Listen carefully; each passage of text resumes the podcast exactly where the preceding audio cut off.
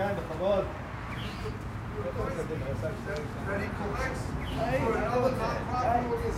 Right, yeah, no, it's a house. Anybody knows of any land that somebody may want to donate or anything like that, please let us know. We're looking for space for other nonprofit organizations. to put at help that. I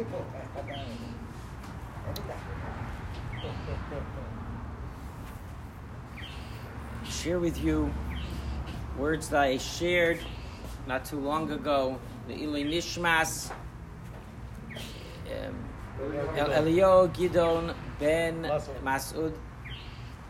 That uh, you know, really, we don't even have to speak. Anything we do really is Eli Nishmato because uh, this garden, right? What I learned now, the beautiful gardening, uh, was his The grass is standing up. the grass, uh, the wall, and I'll tell you that happened after I left the funeral.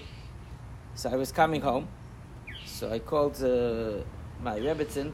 I asked, "Did you need me to pick up anything, you know, for dinner? Do I need to, anything I can help with?" So she told me, "We don't have any uh, bread. Don't have any um, bread." So I went to Supersol. I went to Supersol. So I went in to Supersol. So um, you know when I'm there, so Marty, the manager, everybody. So, talking, so he asks me, "Shamat, did you hear what happened to Gidon?"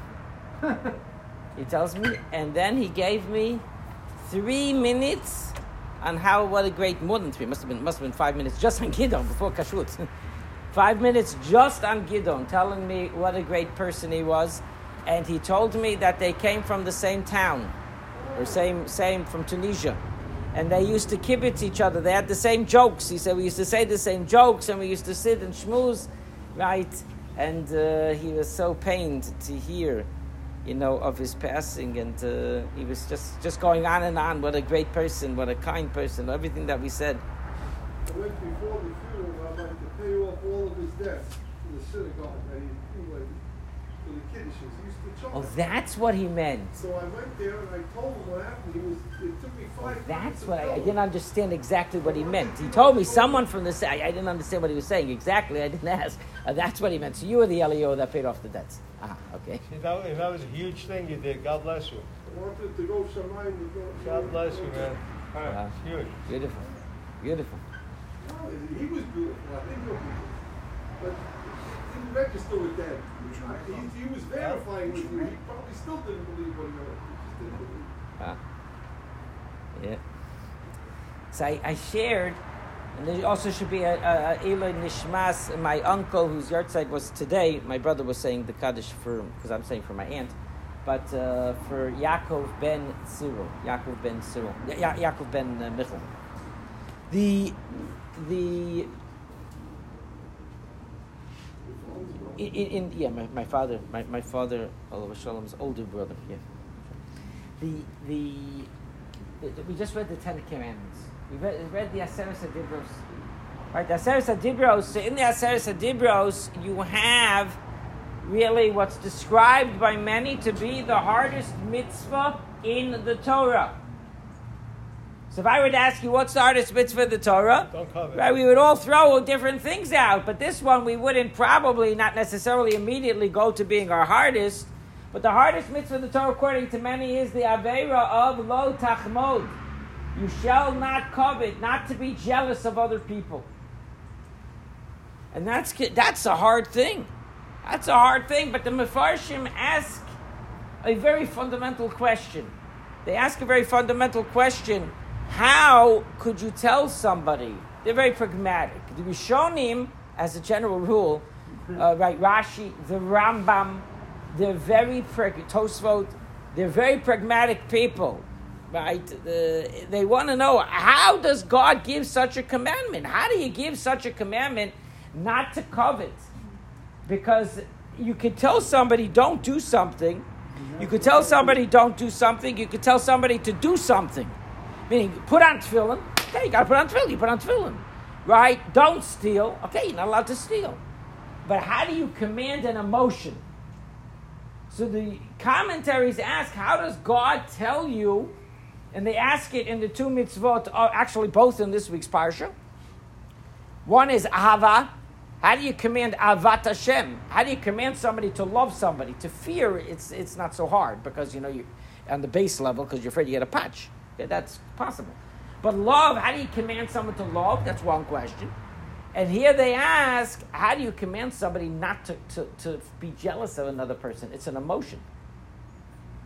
So that's the Rishonim struggle with this mitzvah, to understand it. The Ibn Ezra explains, he explains that the way, he, he gives a mashal, right? And all mishalim, right, before the 19th, the 20th century are all about kings and princesses. Right? That, that's, that was the world view. That's how they viewed things. If you wanted to, so, so the Ibn Ezra says, you imagine you get to go to a castle of the king and queen, and they let you walk the gardens, and you're in the gardens, and while you're in the garden, you happen to notice out of the corner of your eye that the princess, right, is coming out of one of the coaches and going back into the castle. And you see her and you, you're, you're struck by her beauty. Oh, says, does it enter your mind, says the Ibn Ezra, that you want to marry her? He says, remember, the Ibn Ezra was before Disney. He's before Disney, you know, Disney, it happens. But uh, before Disney, uh, you don't think like that, says the Ibn Ezra. You don't think like that because it's not, it's not in your stratosphere. It's not in you, the realm of possibility, exactly. The Ibn Ezra says something that's not in the realm of possibility is not, you're not jealous of it because it not, doesn't come to you. Says the Ibn Ezra. He says that the way, when Hashem tells you don't covet, we have to recognize that everything that I need is in my world. Whatever Hashem gives me, that's the tools that I build my world. Right? And that's that's what Hashem wants me to have to build my world something that I don't have, right? And I can't get, I, I can't work for. Meaning something that's out of my realm. Of, what's the jealous? It's not what Hashem wants me to have. Right? Did I say this last week? No, no, no.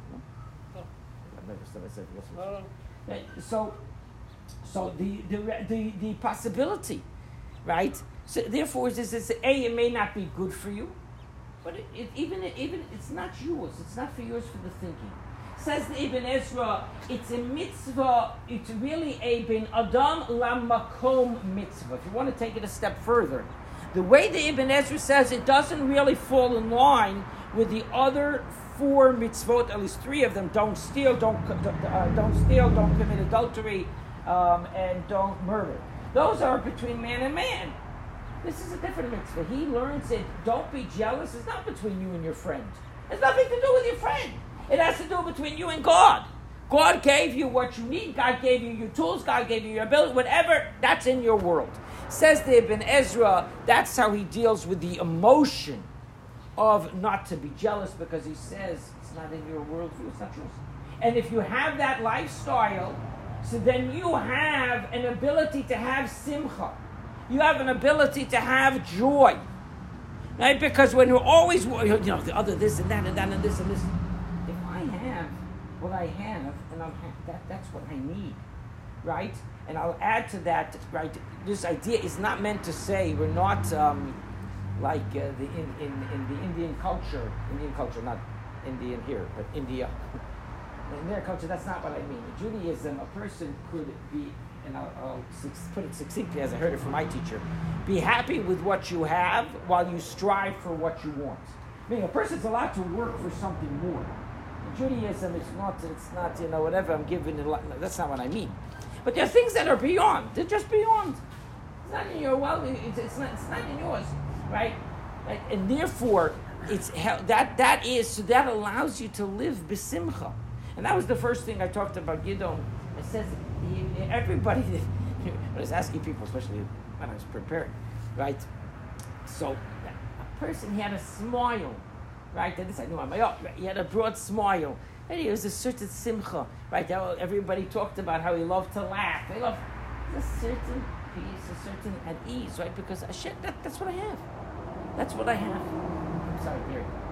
No, I was going to say, how did you reconcile between coveting something and aspiring Like you, just right, right, right, right. So it's very, very important to make that, that differentiation in Judaism. Right. The, the second is, I'll share with you quickly, is the approach of the Ramban. Nachmanides says as follows. Nachmanides says, we know that there are the Ten Commandments are in Yisro and the Ten Commandments are Veschanan. The, the Ramban says, which is in Shemos, book of Shemos, the book of Devarim. Ramban says that actually the, the, the, the Ten Commandments appears three times in the Torah. He says it appears in Parshas Kedoshim. Because in Kedoshim you have a series of mitzvot. One of them is, is that I am the Lord your God. That's an easy one. Right? He says, don't make any false images. And he goes through all of them. And then he says, what about lo tachmod? He says, v'ahavta l'reacha kamocha. The Ramban says that v'ahavta l'reacha kamocha equals you shall not covet. And the commentaries are puzzled. What does the Ramban mean? So a beautiful explanation into the words of the Ramban, it very simply is the Ramban is telling you, right, a, a the, the, the, the, foundation of how do you deal with emotions of jealousy. You deal with them. You, how do you deal with emotions of jealousy? It's by it, where, who is the what relationship is there no jealousy? So the Gemara actually speaks about this. There's no jealousy between a parent and a child. A parent always wants more for the child than he himself has. Right? I've always heard my dad, my, my dad of blessed memory would always say, right, yeah, I want you to have more than me. I want you to learn more Torah than me. When he sent me to a Jewish school, right, uh, going to be a first rabbi in the family. You have to know more than me. You should have more than me. That's what my dad always, right? A parent is not jealous for the child, right? Why? Because there's ava. When there's true love, right, it's an inverse relationship. Jealousy and, av- and love are inverse. And therefore, that says the Ramban. If you love somebody, you're not going to be jealous of them.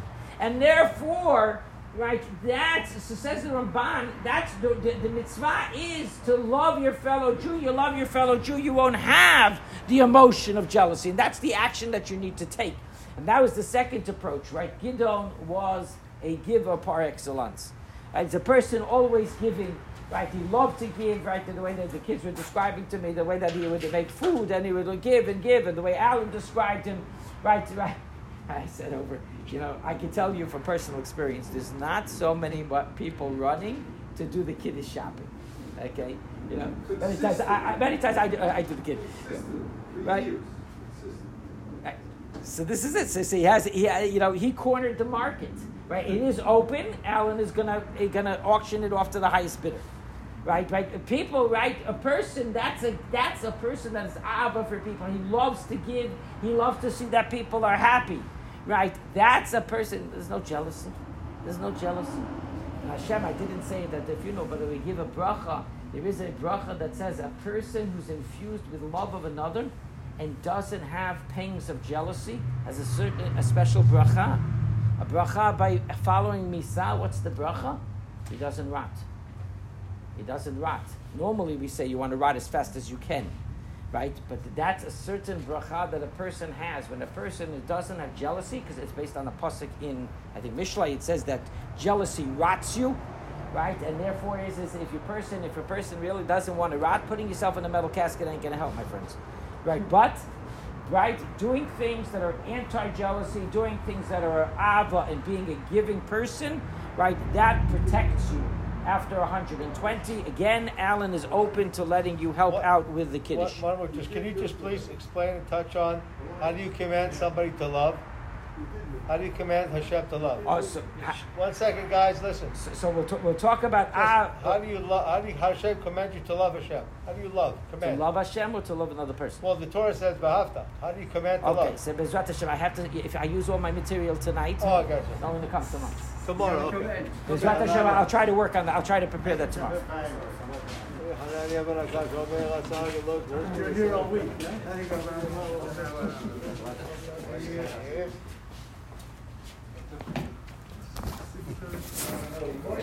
Welcome to Elias from Else, New York. He's going to go fishing this week and bring us some nice